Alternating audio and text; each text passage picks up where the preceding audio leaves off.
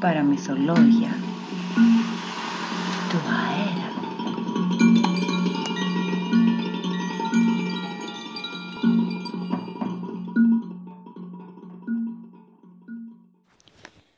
Η αματικά λουτρά Με το ζεύγος Θεοφίλου γνωρίστηκα μάλλον ανορθόδοξα.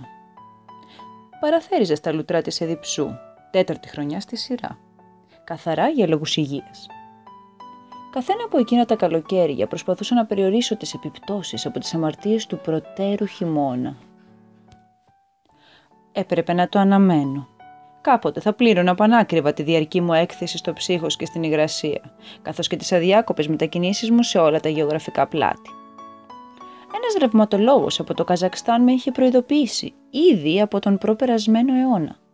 Με το μυαλό που κουβαλάς δύσκολα θα αποφύγεις τα αρθρωτικά. Να που δεν τα απέφυγα. Πλατσούριζα τώρα στα ριχά κοντά στις ιαματικές πηγές παρέα με καμιά ντουζίνα ομοιοπαθής, ηλικιωμένος ως επιτοπλίστων. Σιγόβραζε στους 50 βαθμούς Κελσίου. Εισέπνεε το αερεωμένο υδρόθιο. Σφάλιζα τα πρέφαρα και ένιωθα το γλυκό βάλσαμο στις κλειδώσεις. Εν ολίγης βρισκόμουν σε κατάσταση μακαριότητας. Ανάλογη με βουδιστή στο Κατμαντού, όταν με πέτυχε το μπαλάκι στο δόξα πατρί. Χώρια από τον οξυπόνο, μου κόπηκε και η χολή.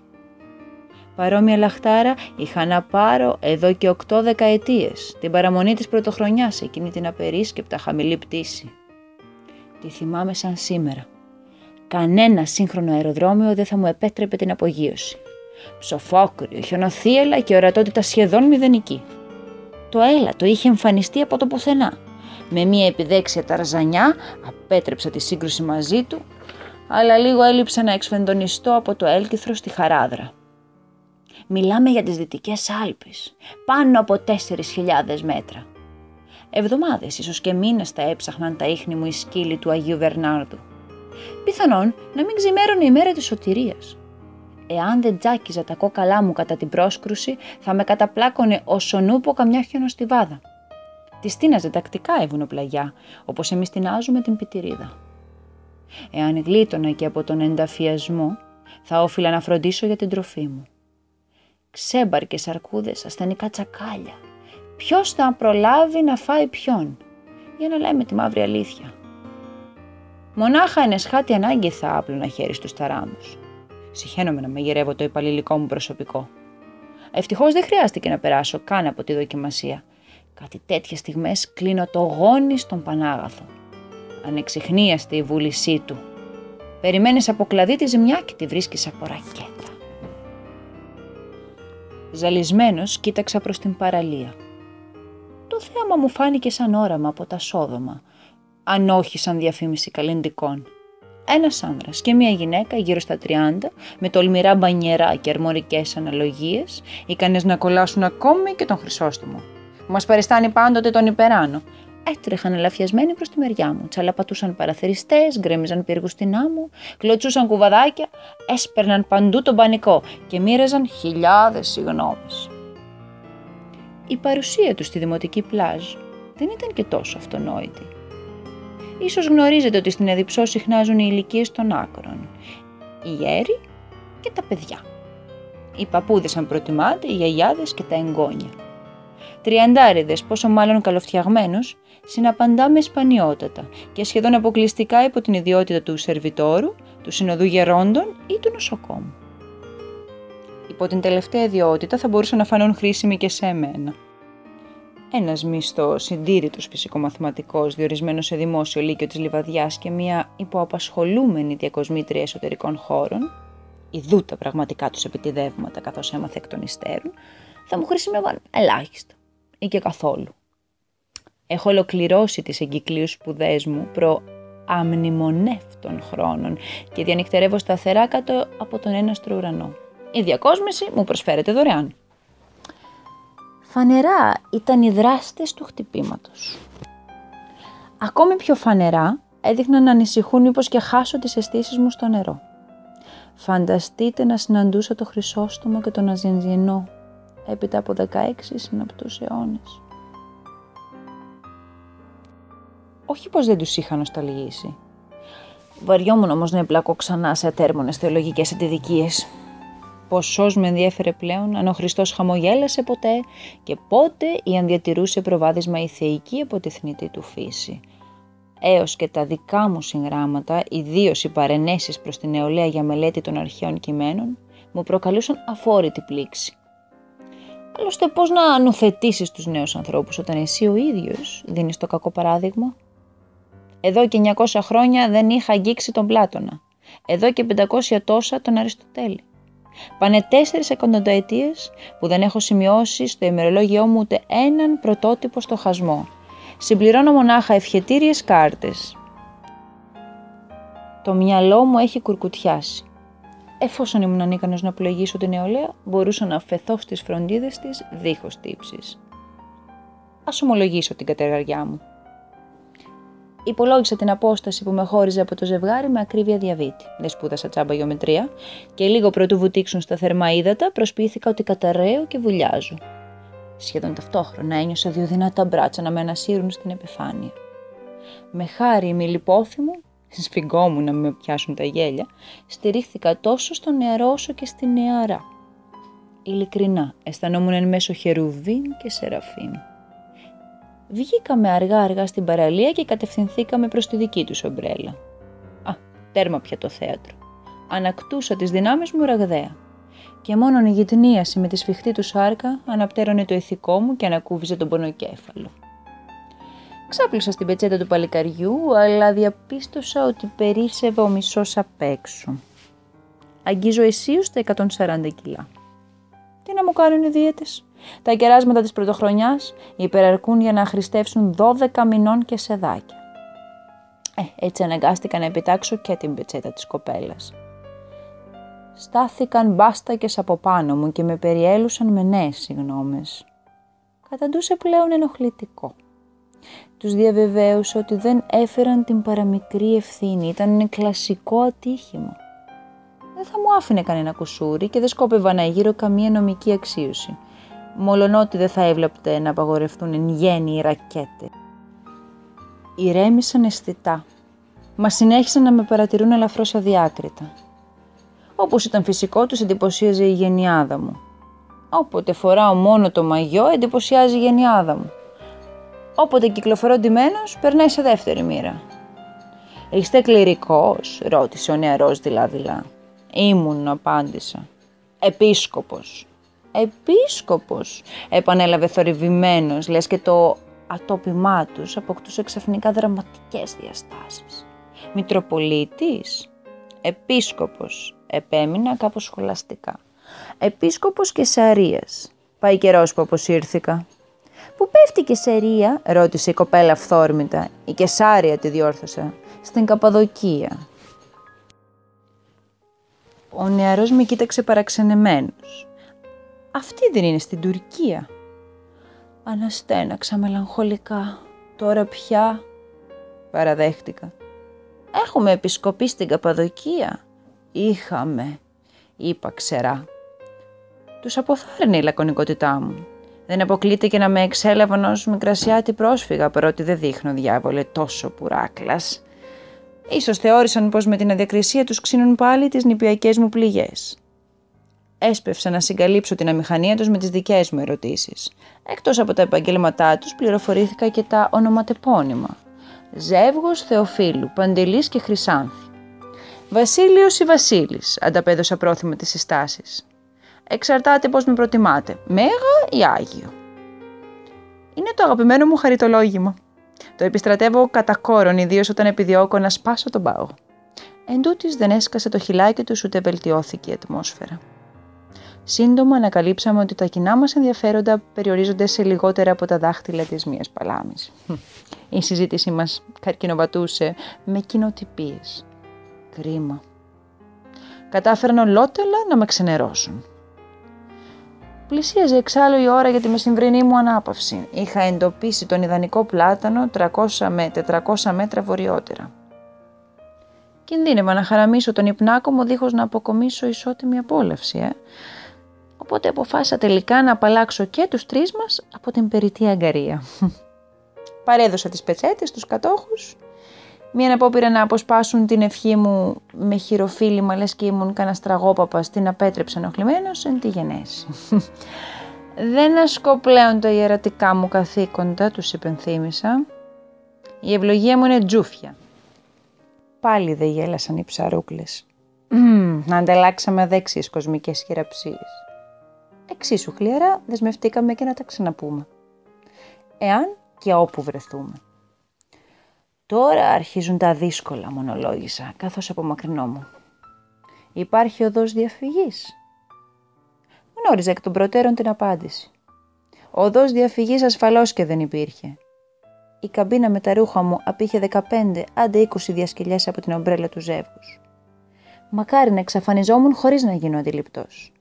Ανάλογες ταχυδακτηλουργίες φέρει εις πέρας μόνον ο Αρχάγγερος Γαβριήλ και όχι πάντοτε με επιτυχία, αρέα και πού του μαγκώνει καμιά φτερούγα. Φυσικά μπορούσα να πάρω το ρουχισμό μου παραμάσχαλα και να ενδυθώ έξω από το οπτικό τους πεδίο. Όμως μία τόσο ασυνήθιστη και εμφανώς γελή ενέργεια θα κινούσε πιο έντονα την περιέργειά τους. Αφήστε που σε ελουτρόπορη σαν την εδιψώ, μικρότερη και από την αποθήκη παιχνιδιών μου στα ουράλια, θα ήταν ζήτημα ημερών η αποκάλυψη της αλήθειας. Να λέγατε ότι δεν το ήξερα; Ήταν ο μόνιμος βραχνάς μου. Με την έναρξη εκάστης θερινής περίοδου έτρεχα στο Φάμπιο, το μόδιστρό μου στο Μιλάνο και τον πιλάτευα ακατάπαυστα. Βρε Φάμπιο, καμάρι μου, να χαρίσεις το στεφάνι σου με τον Μπρούνο. Αυτό το άτιμο το κόκκινο της φωτιάς δεν γίνεται να το απαλύνουμε λιγουλάκι. Χτυπάει πολύ έντονα, ρε παιδί μου. Ο Φάμπιο με κοίταζε αυστηρά όπως κοιτάζουν ανέκαθεν οι μόδιστροι τους ιεράρχες. Έντονο, Caro mio, δεν είναι έντονο, είναι κακό γκούστο. Μόλτο κακό γκούστο. Τερίμπιλε. Μα τι να κάνω, αρέζει στα μπαμπίνι, αρέζει μόλτο στα μπαμπίνι. Ποτέ δεν πρόκειται να λησμονήσω το πρώτο μου καλοκαίρι στα λουτρά της Εδιψού. Ποτέ. Βεβαίω τα παιδάκια, οι άδελε ψυχούλε, έκαναν εξ αρχή σαν παλαβά. Κοίτα παππού! Τραβούσαν κάποιο θλιβερό γερόντιο από το μανίκι. Κοίτα, ο Άγιος Βασίλης. Ο παππούς συνήθως δεν έμπαινε καν στον κόπο να σηκώσει το βλέμμα του. Ενημέρωνε ευαργεστημένα το εγγόνι του ότι δεν είναι η εποχή κατάλληλη για τον Άγιο Βασίλη, όπως δεν είναι κατάλληλη και για τα μανταρίνια, τα σαγκουίνια, τα κιδόνια. Όταν το εγγόνι του κόντευε πια να του εξαρθρώσει την ομοπλάτη, Μα κοίτα παππού, κοίτα παππού, σήκωνε επιτέλους το βλέμμα και αντίκριζε. Αύγουστο μήνα. Κάτω από το άγριο πύρι, έναν ηλικιωμένο καραγκιόζι με σκούφο, ντυμένο στα κόκκινα από την κορφή ως τα νύχια. «Το γκαημένο», μουρμούριζε. Ο πιτσιρικάς πάλευε να ξεφύγει από τη μέγενη του παππού, αλλά ο παππούς δεν τον άφηνε να με πλησιάσει που δεν είναι. Χίλιες φορές προτιμούσε να κουμπίσει ο ίδιος την παλάμη του στο ανοιχτό μάτι της κουζίνας ή να χώσει βρεγμένο το δάχτυλό του στην πρίζα παρά να εκθέσει το εγγόνι του σε ανάλογο κίνδυνο. Δύο-τρεις ιστερικοί κολόγεροι δεν δίστασαν να καλέσουν και την αστυνομία, βέβαια. Τα όργανα όμως της τάξης, πιο πρακτικά όπως ήταν, με ρώτησαν ευθέως αν έχω θεωρημένη άδεια πλανόδιου μικροπολιτή. Διευκρίνησα ότι δεν πουλάω μπαλόνια ούτε φωτογραφίζομαι με τους μπόμπιρε σε παμιβή. Ε, έκτοτε δεν με ενόχλησαν. Οι τακτικοί παραθεριστές δεν ξενίζονται πλέον από την παρουσία μου. Πρόβλημα υφίσταται μονάχα με τους περιστασιακούς ή τους καινούριους. Ε, το ζεύγος Θεοφίλου λόγου χάρη έκανε μια εβδομάδα να μου ξαναμιλήσει. Απέφευγε συστηματικά να διασταυρωθεί μαζί μου, άλλαξε ως και πεζοδρόμιο, συχνά κατά τρόπο προσβλητικό, ε. Όταν δεν προλάβαινε να αλλάξει, με χαιρετούσε με ένα ψυχρό νεύμα εύγλωτα αποθαρρυντικό. Εάν θέλετε την ταπεινή μου άποψη, το ζεύγο Θεοφίλου δεν ήταν λιγότερο αλόκοτο από μένα. Η παραμονή του στην Εδιψό αποτελούσε μυστήριο δεν έδειχνε να υποφέρει από τις παθήσεις που ανακουφίζουν τα ιαματικά λουτρά. Δεν είχε παιδιά, ούτε συνόδευε κάποιον υπερήλικο. Γιατί βρισκόταν εδώ; Ε, η διακριτική μου παρακολούθηση δεν άρχισε να δώσει απάντηση. Μπορεί το ζεύγος να μην είχε δικά του παιδιά, αλλά σύχναζε εκεί που συνέρεαν τα παιδιά των τρίτων. Στις παραλίες, στις παιδικές χαρές, στα ζαχαροπλαστεία, ομολογώ ότι ο νους μου πήγε στο χειρότερο. Μήπως καραδοκούσαν για να σου φρώσουν κανένα ξεμοναχιασμένο. Λίγα διαβάζουμε στις εφημερίδες. Ανησύχησα περισσότερο μόλις με κάλεσαν στο τραπέζι τους.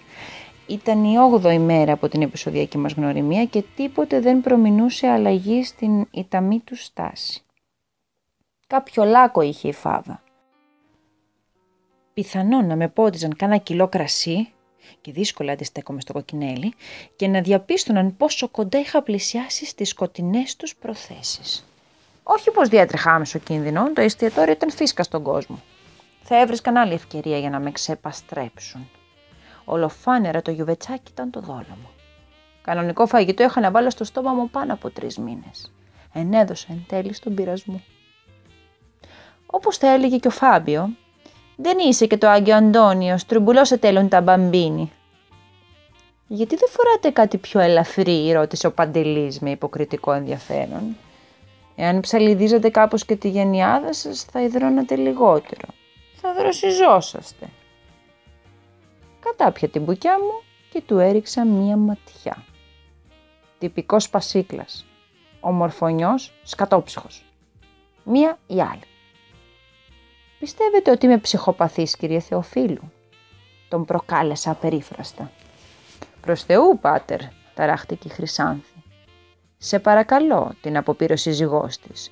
Δεν θα ισχυριζόμουν κάτι τόσο βαρύ, στράφηκε πάλι σε μένα. Είστε όμως ιδιόρυθμος. Πρέπει να το παραδεχτείτε. Εκτός και αν θέλετε να πιστέψουμε εμείς πως γεννηθήκατε πριν από χίλια χρόνια. Πριν από 1672, λογάριασα στο άψες σβήσε. Εντάξει, δεν σας αδικό. Όλοι μου λένε ότι δείχνω μικρότερος.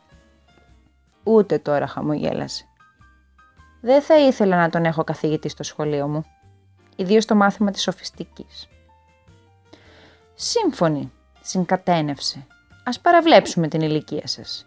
Μην ξεχνάτε όμως ότι απευθύνεστε σε έναν φυσικό μαθηματικό. Έχουν γίνει μελέτες, ξέρετε, ακόμη και αν διασχίσετε τις οθέρες με την ταχύτητα του φωτός, πάλι δεν προφταίνετε να μοιράσετε σε μία νύχτα τα δώρα σας. Κουκιά μετρημένα. Τελικά δεν πέσαμε σε κακοποιό. Πέσαμε σε ειδήμονα. Φως, κουκιά και τρίχες κατσαρές. Δεν με εντυπωσιάζουν οι σπουδές σας, σχολίασα ψύχρεμα. Εγώ σπούδασα τις Παναγίας στα μάτια. Φιλοσοφία, αστρονομία, ρητορική, γεωμετρία, ιατρική, αλλά δεν βγήκα να το διατυμπανίσω. Δεν γνωρίζω πώς προφταίνω. Γνωρίζουν τίποτα τα χιλιδόνια για το μαγνητικό πεδίο της γης; Οι φάλαινες για τους υπερήχους; Τα γεράκια για τις ηλεκτρικές εκενώσεις; Ο Παντελής εξακολουθούσε να με κοιτάζει ηρωνικά. Η Χρυσάνθη είχε χαμηλώσει το βλέμμα της. Ίσως και να μην την ενδιέφερε καθόλου το ζήτημα. Πέρα από την τεχνική πλευρά, συντονίστηκα στη δική της συχνότητα, υπάρχει και η ηθική. Σας ενοχλεί η ταχύτητα και δεν σας ενοχλεί η δωροδοκία; Η Χρυσάνθη αφυπνίστηκε αυτομάτως. Εάν σταματήσω να τους πηγαίνω δώρα, συνέχισε ελαφρά συγχυσμένος, σε τι ποσοστό λέτε οι μπόμπυρες θα διατηρήσουν την αγάπη τους για μένα; Εν τέλει, ποιον αγαπούν, τα δώρα ή τον Άγιο Βασίλη; Κι όμως, ψέλισε η Χρυσάνθη φανερά συγκινημένη, ξέρετε πόσοι θα ήθελαν να αποκτήσουν το δικό σας δικαίωμα; Α, όχι, Χρυσάνθη, παρενέβη αυταρχικά ο Παντελής. Δεν θα εμπλακούμε σε μια τέτοια κουβέντα. Το δικαίωμά σας, πάτερ, βούρκωσε η Χρυσάνθη. Το δικαίωμα στη δωροδοκία. Μου κάνετε τη χάρη, απέτησε ο Παντελής να μιλήσουμε ιδιαιτέρως. Με τράβηξε παράμερα ενώ η Χρυσάνθη αναλυόταν σε λιγμούς. Κάπου ξοπίσω άφησε και τον πληθυντικό του. Δεν ξέρω ποιος είσαι, χλέβασε. Εσύ κοιτάζεις τον καθρέφτη και βλέπεις τον Άγιο Βασίλη. Εγώ βλέπω έναν παρδαλό γέρο που κοιμάται κάτω από τα πλατάνια. Δεν θα σε καλούσα στο τραπέζι μας αν δεν επέμενε η γυναίκα μου. Της κάνεις κακό. Ούτε διανοείσαι πόσο κακό της κάνεις. Η Χρυσάνθη έχει δυσπλασία της μήτρας. Δεν θα αποκτήσει ποτέ δικό της πλάχνο. Μην και σου περάσει από το μυαλό κακομύρι μου να την παραμυθιάσεις. Τρέχα να πουλήσεις αλλού φούμαρα. Εμάς δεν θα μας ξαναπλησιάσεις. Δεν περίμενε την απόκρισή μου. Επέστρεψε στο τραπέζι τους και προσπάθησε να την παρηγορήσει. Αδίκως με φοβέριζε ο κύριος καθηγητής. Κανένας δεν θα με εμπόδιζε φέτος την παραμονή να κάνω τη Χρυσάνθη ευτυχισμένη. Να δώσω στη Χρυσάνθη ένα δωράκι. Εκείνη δεν μπορούσε να διακοσμήσει τον ουρανό μου, αλλά εγώ μπορούσα να διακοσμήσω τη μήτρα της. Μονάχα ένα ενδεχόμενο με ανησυχούσε. Σκέψου να σπάσει το ποδάρι του. Να σπάσει ο διάολος το ποδάρι του. Να μοιάσει το μωρό στον πατέρα. Διαβάσαμε ένα παραμύθι του Πέτρου Τατσόπουλου από τη συλλογή Παραμυθένια. Σας εύχομαι μια καλή σκοτεινή νύχτα.